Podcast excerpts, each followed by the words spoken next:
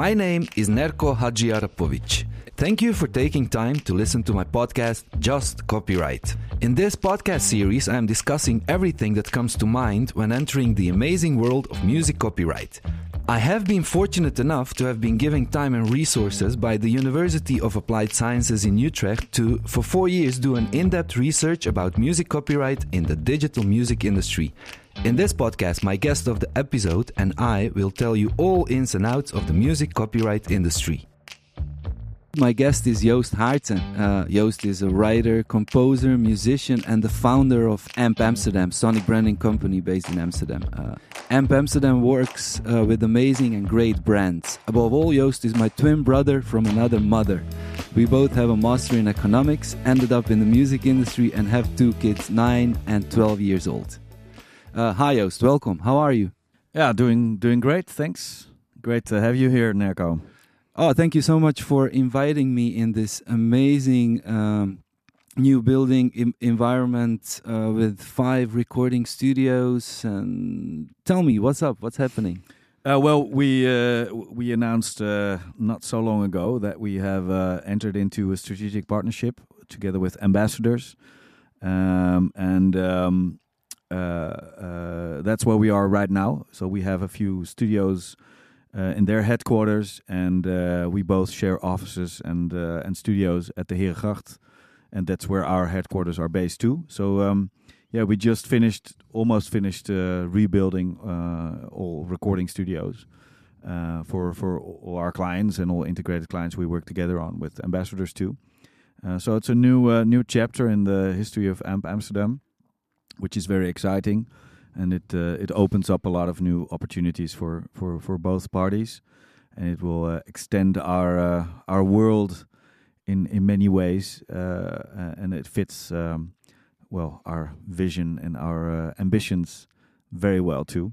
But it's exciting, yeah. New studios, new new couches, new new new yeah, new carpets, new new, new coffee speakers, machine. new coffee machine, everything new. Yeah it sounds and it looks really good, but uh, you'll tell us a little bit more about it later. Uh, first of all, I heard somewhere that your background is in economics. And can you tell us how and why you ended up working in the music industry? Well, um, uh, during my studies, uh, I was uh, I was studying in Groningen at the Rijks uh, at the Rijksuniversiteit Groningen, and uh, uh, that's where um, I met up. I, I, was I was always uh, playing piano and uh, uh, starting playing in some kind of band. Uh, well, yeah, so you, you, can't call it a band, but I was doing more and more with with music. and then in Groningen, we um, I was with my best friend there, Mark, and we always at at parties we always started playing music. you know, I don't know, writing music, uh, songs, etc. And um, that's why we entered into a uh, a student uh, competition for for songs for student uh, uh, associations. And that was the same competition that Guus Meeuwis with Het is een Nacht uh, kind of was the winner two years previous to that, one year. And we just we just entered into that competition, and um, in the same year, uh, he was uh, uh, uh, missing a class from art school together with Joost Marsman, the singer of my later band, EOS, that I played in. And they wrote Voltooid Verleden Tijd, which is this year again in the top 2000 at 1420. Oh, really? wow! Kind of Congratulations! Fifteenth or sixteenth year in in uh, in in a row. That that's really something to be uh, well. We, we are very proud of. You should be proud. Uh, but so yeah, that was EOS. The band was formed there, and we we had a monster hit, uh, you know, uh, with our first single, and that's how I got into the music business. And then at the end of my studies, which took a bit longer because of that, um, I was writing my thesis on. Uh, I was doing a whole kind of uh, market overview and and also kind of um, vision on the future on the music industry in in in the in the Netherlands. So how it was set up and where it would go. Uh, and um, that's how I got into a, a couple of interviews with uh, people in, uh, in, the industry. Uh, uh, at the yeah, at that time, I believe I was helped out by somebody by the from NVPI, and she linked me to Maarten Steinkamp, and he was at that point of time, he was the European boss of BMG Records. Well, and two months later, I was uh, having a job at BMG Records. Uh, so that's that's how how it went, and um, and then uh, well, you know that that kind of I, I was able to combine my studies of economics, which I finished by that time. Uh, oh no, I was I was already working at BMG and I was finishing my thesis then. Yeah, that was uh, that was right. And then, um, well, that, that's how it started. So that's how I, I combined economics with my passion of music, and uh, and I was very lucky to work at BMG at that time because they were rocking the place and we did a lot of really really interesting projects and one of the first biggest projects that i did was uh, elvis number one hits you know so the little less conversation. With uh, junkie xl right? Yeah that was really really nice to do and then uh, then idols was you know was the first year of idols ever. Oh We yeah. Jim and jamai and uh, uh, well for the uh, the four most important artists that came out of idols. Um, I was I was responsible for two of them, for Jim and for Davy, as a project, and that was the first time where also brands and and mus- music uh, were were kind of collaborating on such a big scale. So Jim and Mars was was the you know was, he was sponsored by Master Foods. I do remember that one. And that was that was so cool what they did and what how they entered this. And uh, and I was so happy to do that. So that kind of sparked my uh, enthusiasm for how brands and the music industry you know work together or not at that time actually. Yeah, and uh, uh, uh, the I remember you just doing a guest lecture at at university where I work with, and you were always um, uh, kind of theoretically thinking about story you just said. Th- this was not just a gut feeling. I think that there, there's there's the whole theory about what music does Yep. for brands with brains of people and how it can kind of um, uh, uh, enforce a power of a brand. Actually, can you tell a, just a little bit about it? Well, the good thing is for our our business actually is that there's more and more uh, research being done on the effect of you know of sound uh, in general, uh, and music is ob- obviously one of the one of the parts um, that's most overt, you know, and Yeah. well known to people. But sound in general is a very very strong tool, and and and now a lot of uh, research even uh, uh, proves that it's m- maybe even the most powerful tool to kind of uh, uh, the way you can uh, really make a, an emotional connection with your audience. I, think uh, there's uh, a few factors that has been important to to kind of uh, make sound and music in general more important for brands to use in, in your communication. That's obviously technology. You know, there's so much more audio to consume nowadays. Oh yeah. So and and for brands, it's really important to kind of also be be uh, visible or audible in that whole space, right? Yeah. To have your brand positioned. That's one. Second is user experience, right? We live in a world where you get so much so much information uh, uh, thrown at you. So and same with sound, right? So how can you be distinctive? How can you be uh, how can you be um, how you say that um uh, consistent? You know, distinctive and consistent. Also, in the the way you use sound is in the same way you use your brand's um, visual identity, right? like a logo or uh, using Colors, colors, and- anything. Yeah, and th- that's something very well known to brands for for for decades, uh, maybe for hundreds of years. But now sound is added as one of the one of the things that they have never thought about or never kind of um, uh, worked on in, in in a serious way. And uh, well, the good thing is that what I said, technology, you know, and um, combined with successful cases also that, that a lot of brands acknowledge the fact that they should use music and sound as an integral strategic part of your brand uh, strategy or brand uh, or your communication strategy or whatever. So, Yeah. so, so something you knew like ten or twelve years ago is kind of uh, being proven through scientific research right now more and more actually. But tell me about your normal working day. How does that look like?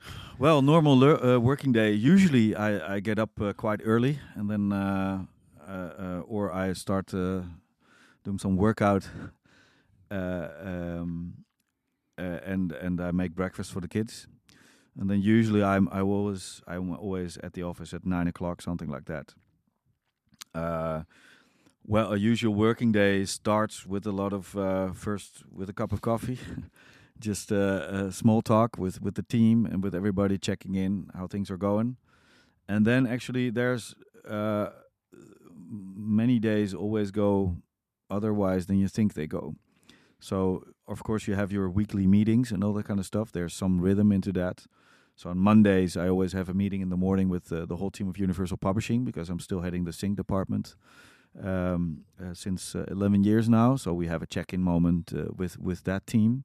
Okay. Uh, that, that's that's one of the standard meetings we have locked in, and then we have a uh, start of the week meeting on Monday with the whole team of AMP Amsterdam too, a kickoff meeting.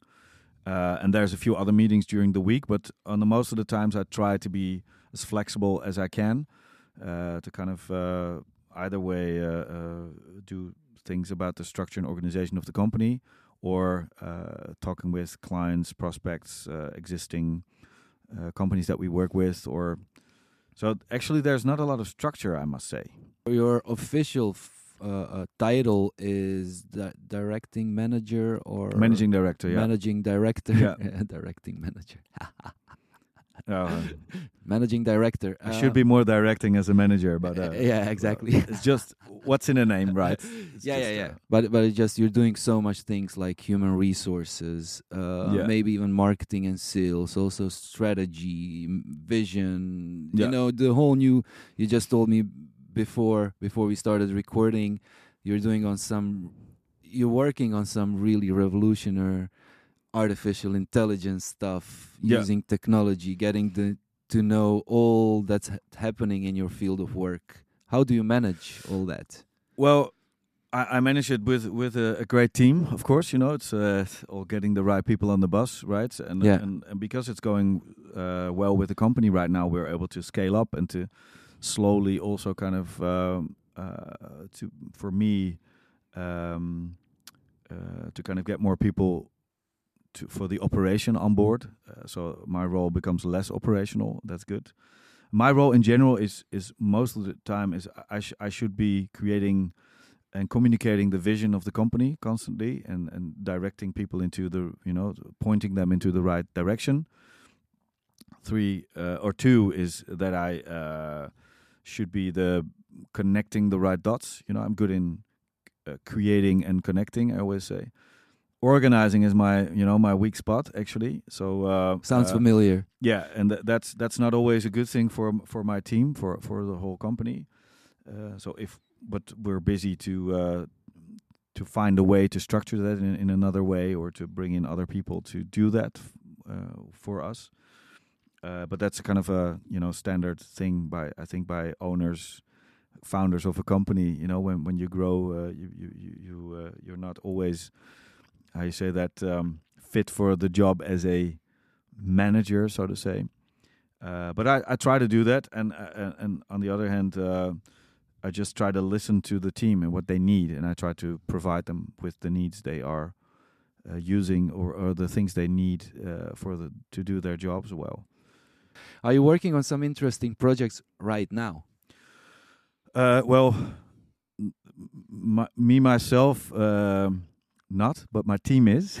Okay. working on a lot of projects. So, um, well, uh, we are working on a few Sonic branding projects constantly, you know, for existing clients like Bol.com or uh, uh, Interpolis or, uh, uh, well, that, that, that's, that's sometimes a continuous process.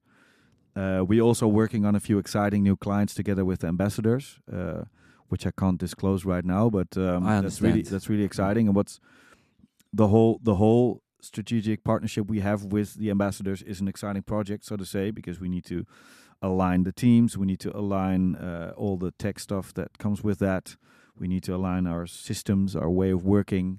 Uh, well, we need to build, you know, to to get all the studios in place, and that's that's a really interesting process with with uh, a lot of stress for a lot of people involved. But if we can get that into the right um, right way, then um, yeah, I, I'm sure we will. But it's that that's a process on itself. Okay, talk, talking about that, being proud, what is your most positive memory professionally from the last 25 years, let's say? Or 20 years, whatever? What's the moment when, when you are when you were really really happy and proud about about your work? Well, yeah, there are so many moments. I should say. Well, uh, work as a company or work as a musician. As a yeah, as a whatever. You're so many things. You just Uh, mentioned the the the number, well- yeah, the hit single of EOS, or Yeah, well, I was I was most proud. I think uh, with the band, we we had a few special moments. Well, one of the most special ones was uh, we we when we played uh, our our farewell concert at the Paradiso. That was a really special moment, which I will never forget because of also who was in the you know all the people that were in the room, your friends and family and uh, and fans. That was that was really really nice. That was that was a cool moment, and for the company. I think I was really proud uh, where we announced. Well, there's so many so many moments, but uh, the last time I was really really proud was that we were able to announce the partnership we have right now with with the ambassadors and you know this new chapter. Uh, that that yeah, those moments are always the, the the best moments. You know, to be able to share that with your you know with your um, network.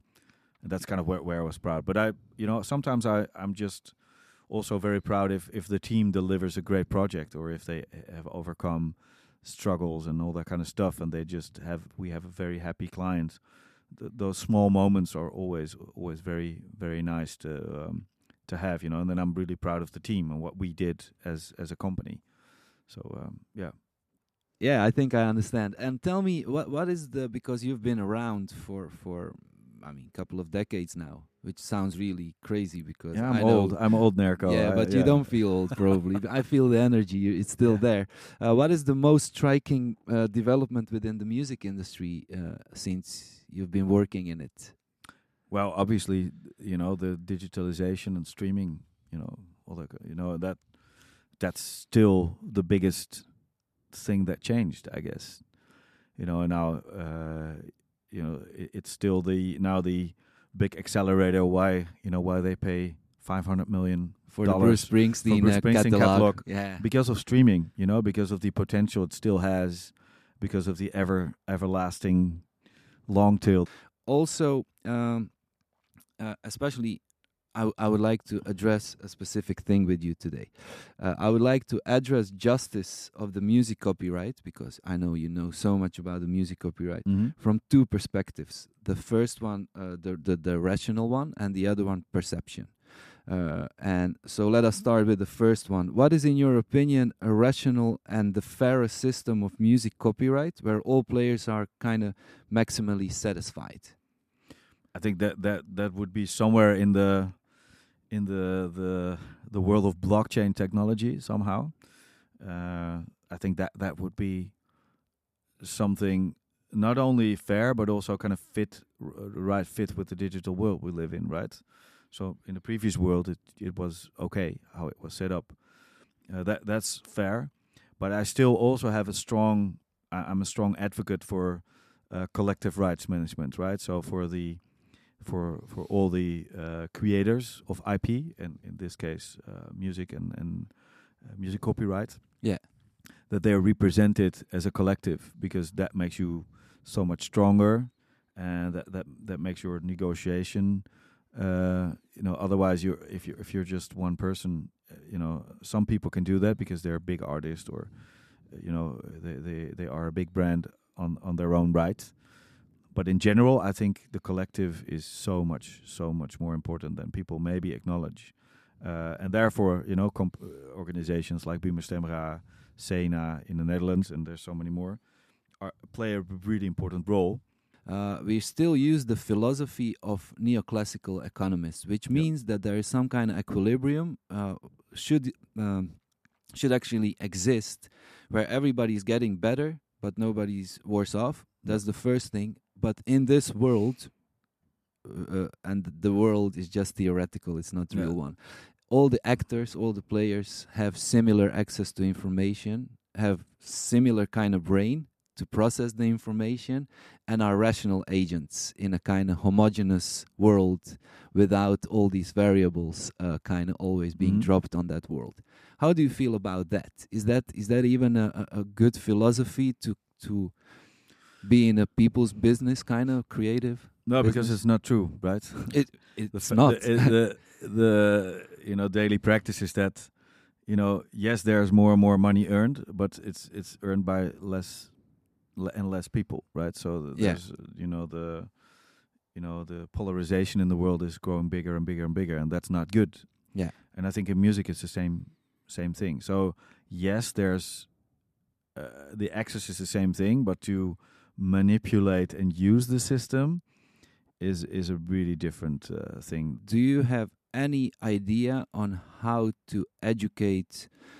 First, starting with our own government and politicians, uh, and but also on European level, because uh, I think there is a strong need for us to kind of try to educate them just a bit. First Yeah. of all, about collective. Second of all, about technology, and the third of all, about what what we were just uh, discussing. Yeah, I think yeah there should be a strong lobby. Uh, no, I'm not a politician, or I don't know the ways to do that. I, I know that there are you know a few organizations in in all countries in Europe.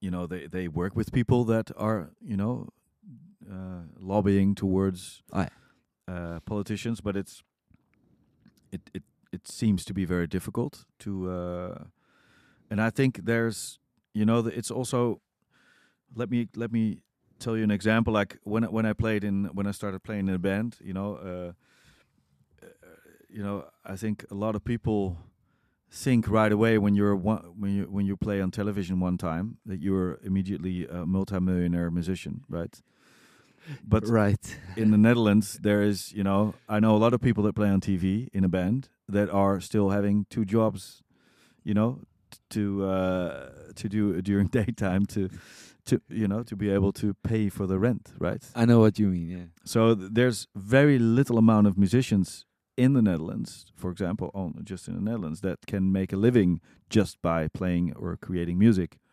The good thing is though that because of the digitalization of the world, there's I think there's more and more people being able to to make a living out of it somehow, you know, or yeah, have a bigger chance uh, to do that.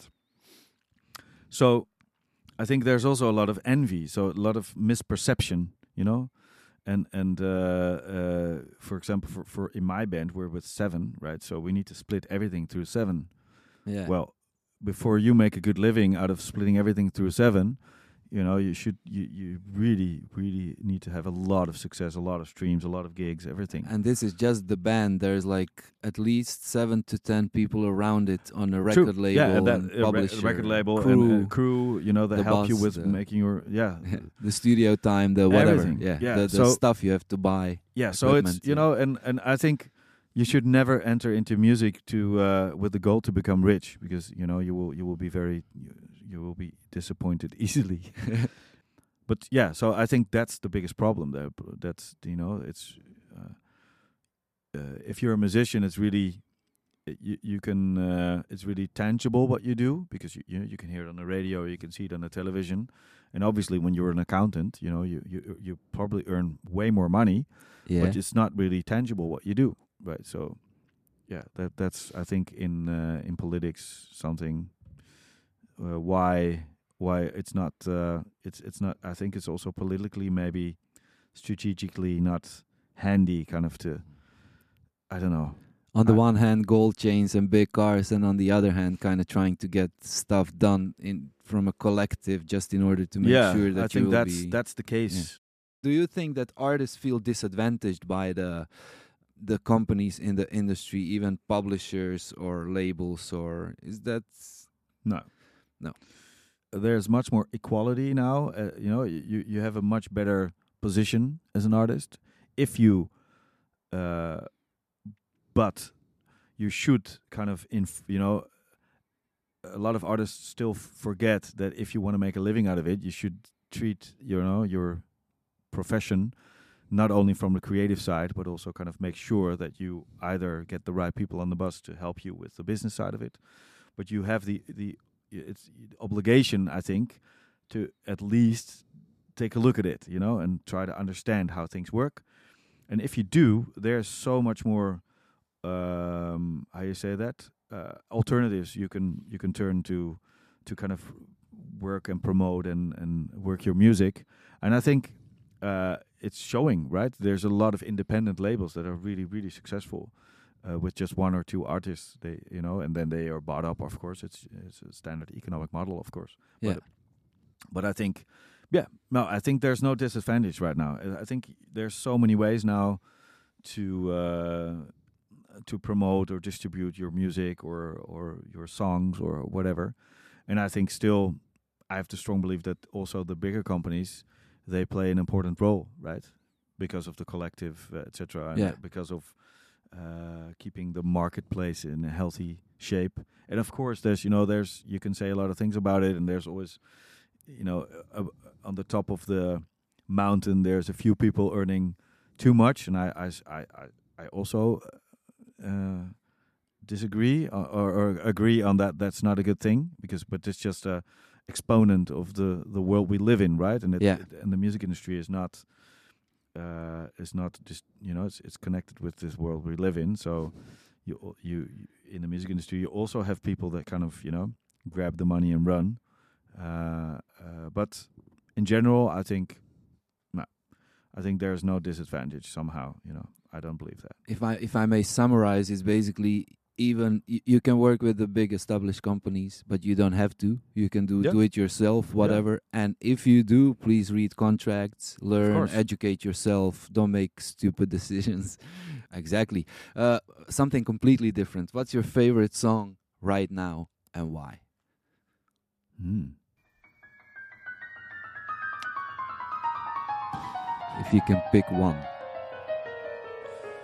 Uh, Yeah, you can- at, you- you can look- Spotify with, with which song I played. I think um, which I played the most. Oh yeah, I think uh, it's uh, a song for you by Donny Hathaway. Yeah, I, I played that. I've been so many places in my life and time. I've sung a lot of songs. I've made some bad rhymes. I've acted out my life in stages with 10,000 people watching. But we're alone now, and I'm singing this song to you. I know your image of me is what I hope to be.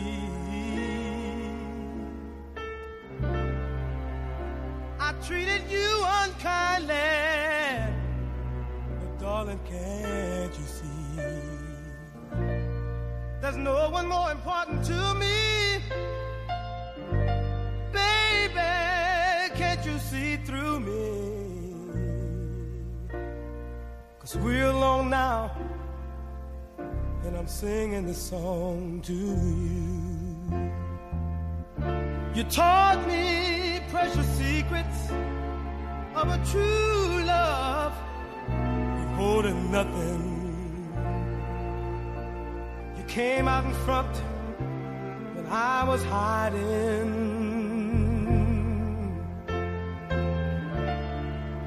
Now I'm so much better.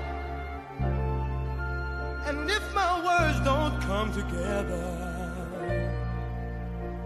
listen to the melody, cause my love is in there hiding.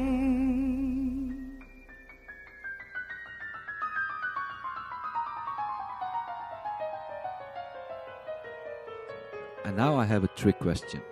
Uh, can I use this song for this podcast, or will I get uh, some, you know, invoices afterwards from a label or the publisher or a lawyer of this artist of the song? Uh, can I just use it in the podcast and then release it like on Spotify or whatever? Uh, I believe if if it's just on a on a journal, you know, on a on a free uh, editorial way used and not branded. Okay. So I think that uh, that that is possible. Uh, but if you are bringing in any branded way to kind of make you know I don't know how you how you will if anybody's paying for this podcast and No, wants to be mentioned. No, just educational purposes only. Yeah, I think I think you should be able to do it, uh, but uh, make sure that any platform that you use to kind of uh, uh, publish the podcast Yeah. that they have a agreement in place with one of the collective rights organizations, which is you know representing publishers and master owners. Okay, so we discussed the the the, the big tech companies just for a bit, um, and uh, just briefly, do you think there are right now, I I mean, big tech companies like the ones you mentioned before, like Amazon, uh, even Netflix, Spotify, Google, ABC, the Alphabet, the Metaverse, the Mhm. whatever? Are they? Do you think they are uh, paying uh, enough compensation to the right holders for No. using the music? No, definitely not. And how can we how can we as right holders neg- uh, uh,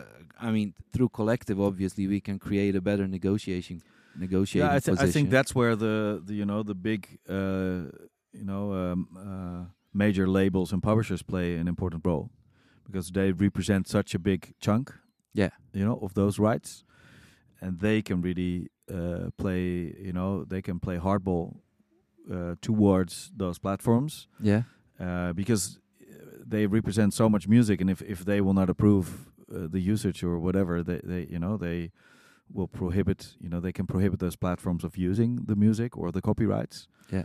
and um, that that has happened over the last few years, right? So more and more of those big tech platforms are indeed now do have deals in place where they pay uh, performance rights. uh, just like the other thing I would like to discuss briefly with you and that is uh, big investment companies buying catalogs of uh, big stars Yeah. uh, the old ones but also buying catalogs in general all right how do you feel about that what do you think about it Yeah, well, it's just you know, actually, it's not important what I think about it because I, I cannot change or whatever. It's just uh, a big money game, right? So, you know, there are people were thinking like, hey, where can we invest our money? Where can we get high, uh, you know, uh, return high return on, Yeah. on on our investment? And I thought, hey, well, music that might be interesting, right? Yeah, I don't know. It's it, it's it's it's an exponent of the world we live in. I think you know. It's uh, Yeah. also a few people will get a lot of money, and a few people, a lot of people will get none. I don't know. Yeah. So so just the, these these companies doing I don't always understand, you know, Yeah. that, that big artists like they all already earn a lot of money. Yeah. I think it's it's something that you you give away, you know, uh, and, and actually it's le- legally there's still a lot of uh, it's it's still a gray area, right? Because you you cannot actually give away everything. So there's still some rights connected to the person who has sold all the rights. So, but that's that's uh, you should ask a, a good lawyer to explain that. But there's you know, uh, uh, by law you cannot transfer everything, right? You can you can publishing rights and master rights, Yeah. but you cannot uh, your the com- composition and lyrics rights. You cannot create it. Anyways, Sure. we, we're almost done. Uh, what would be your one advice to the young and upcoming composers, makers, or artists to actually? You, mentioned a couple of things like uh, be professional, work, educate, business, creative side. Both are equally important. Yeah. Uh, well, not equal. You know, uh, no, it's it's not equally important, but make sure that you are aware of it, that you know, you know, because the create in music, creative is always first, right? Okay.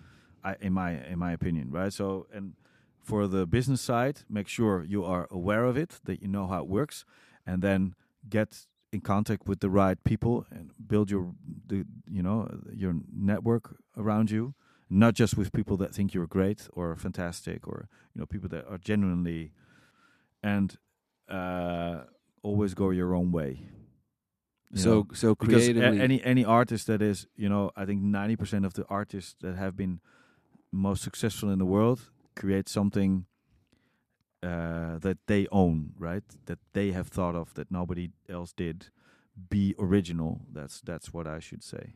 But my advice to people would be one you know put creativity put creativity first. Two uh, be aware of the business side. Three find the right people to help you with that. And four be original. Thank you so much. That's that's a really good advice for the listeners. Uh, and uh, my previous guest asked me to ask Yeah. you this, uh, David Scheurs. You know him, and uh, Yep. he had one sync with a song. Who's that man in some Hollywood uh, film about a monkey? Yeah. And he told me that actually the director um, just used that song as an example f- during the cut, during the edit. And then they liked it so much that they wanted to use it, and Mhm. then uh, they just contacted him and they did the sync deal. Um, he signed a contract, and the director was able to use the song, and, and which is kind of good story, you know. Dutch guys Yep. from Amsterdam have a sync in Hollywood, which is good. And he asked me to ask you, how does that work? How do you get a song or a tune uh, under uh, as a sync to film or series on Netflix or in Hollywood? On how does that work? Specifically Hollywood. No, whatever. Yeah, just not not specifically, but this. Uh, yeah, well, well, in in sync, you know, Yeah. there's uh, there's actually uh, there's a difference between the world of films and TV series and syncs for commercials. Uh, Yeah. you know, that's that's kind of two different worlds because it's two different routes routes you should take because you know uh, film industry is in the US is concentrated you know in Hollywood so to say so there's um, you should have a completely different network to kind of bring your music uh, uh, forward to the decision makers uh, for those TV series and films. If if you do yourself on you know what you what you like yourself, you know, and and find a way to pitch your music to those uh, people. Uh, well, and pitching is another thing. How you should do that. Always tag your music in a really good way. So if you send it to people, that it's not called uh, demo la la la 2017 new version, the 17. new version 17 da, da, da. so that's tagging is really important right Yeah. and and the way you send things to people and i think you know never just send a spotify link or whatever etc well third and that's all, always uh, be aware of who's on the other side and what they need if there's a if there's a company in between they usually want to no hassle so uh, you know do you have your rights at one place Ah, Uh, yeah. are you able are you willing to share some of the money because it's always not only the case that they like your music but also they want to earn some bucks right yeah, which is. but tha- that's yeah. that's music for film uh, so find out who's direct you know who's directing the film and find out who is supervising uh, the music and and for that film uh, well and I understand that it's really difficult for a one man band to do so so yeah.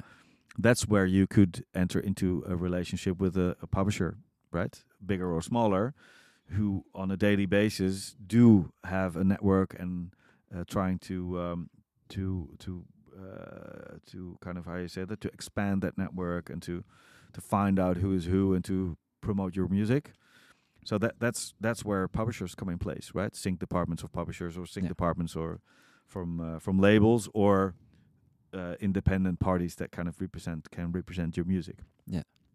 For commercials, it's it's something diff- different because in commercials you have uh, there's well there's more ways to do it. Of course, you have you have the brand, you have the uh, creative agency, then you have the production company, and then you have you or somebody, or and then you have companies like Amp Amsterdam or that are delivering music and sound services and sound design and supervision services to those companies. And do you have uh well really the last question? Do you have a question for my ne- next guest? He is n- his name is Sander Petit. Yeah. He calls himself the dance lawyer. Yeah. Uh, he's a lawyer. He's also a DJ. You, you know who he is, Yeah. right? And what would be one question you would like to ask him if you have one? Uh, well, did he ever give um, the wrong advice to a musician? You know, did is he? No, is he? Um, my question to him is, um, uh, looking back, you know, what's the biggest, what's the worst contract he has ever made for an artist that he was uh, uh, th- that hired him as a lawyer? That's a really good one. Thank you so much. I'm re- I'm really looking forward to hear his his answer. And uh, any final thoughts? Uh, no, I think we've said a lot of things. Um, yeah, very no. Uh, I think uh, uh, no. Okay, cool. okay, so th- th- that was it for this week. Uh, thank you for having me in your beautiful office, in your beautiful studio, and sharing Yeah. your experience, knowledge, and thoughts with me, but also hopefully with some listeners. And next week, uh, I have another guest, Sander Petit, the dance lawyer. He will take us into the magnificent world of music and entertainment law with some juicy and dry stories. Thanks, Thank. Joost. Thanks, man. Good to have you. Thank you.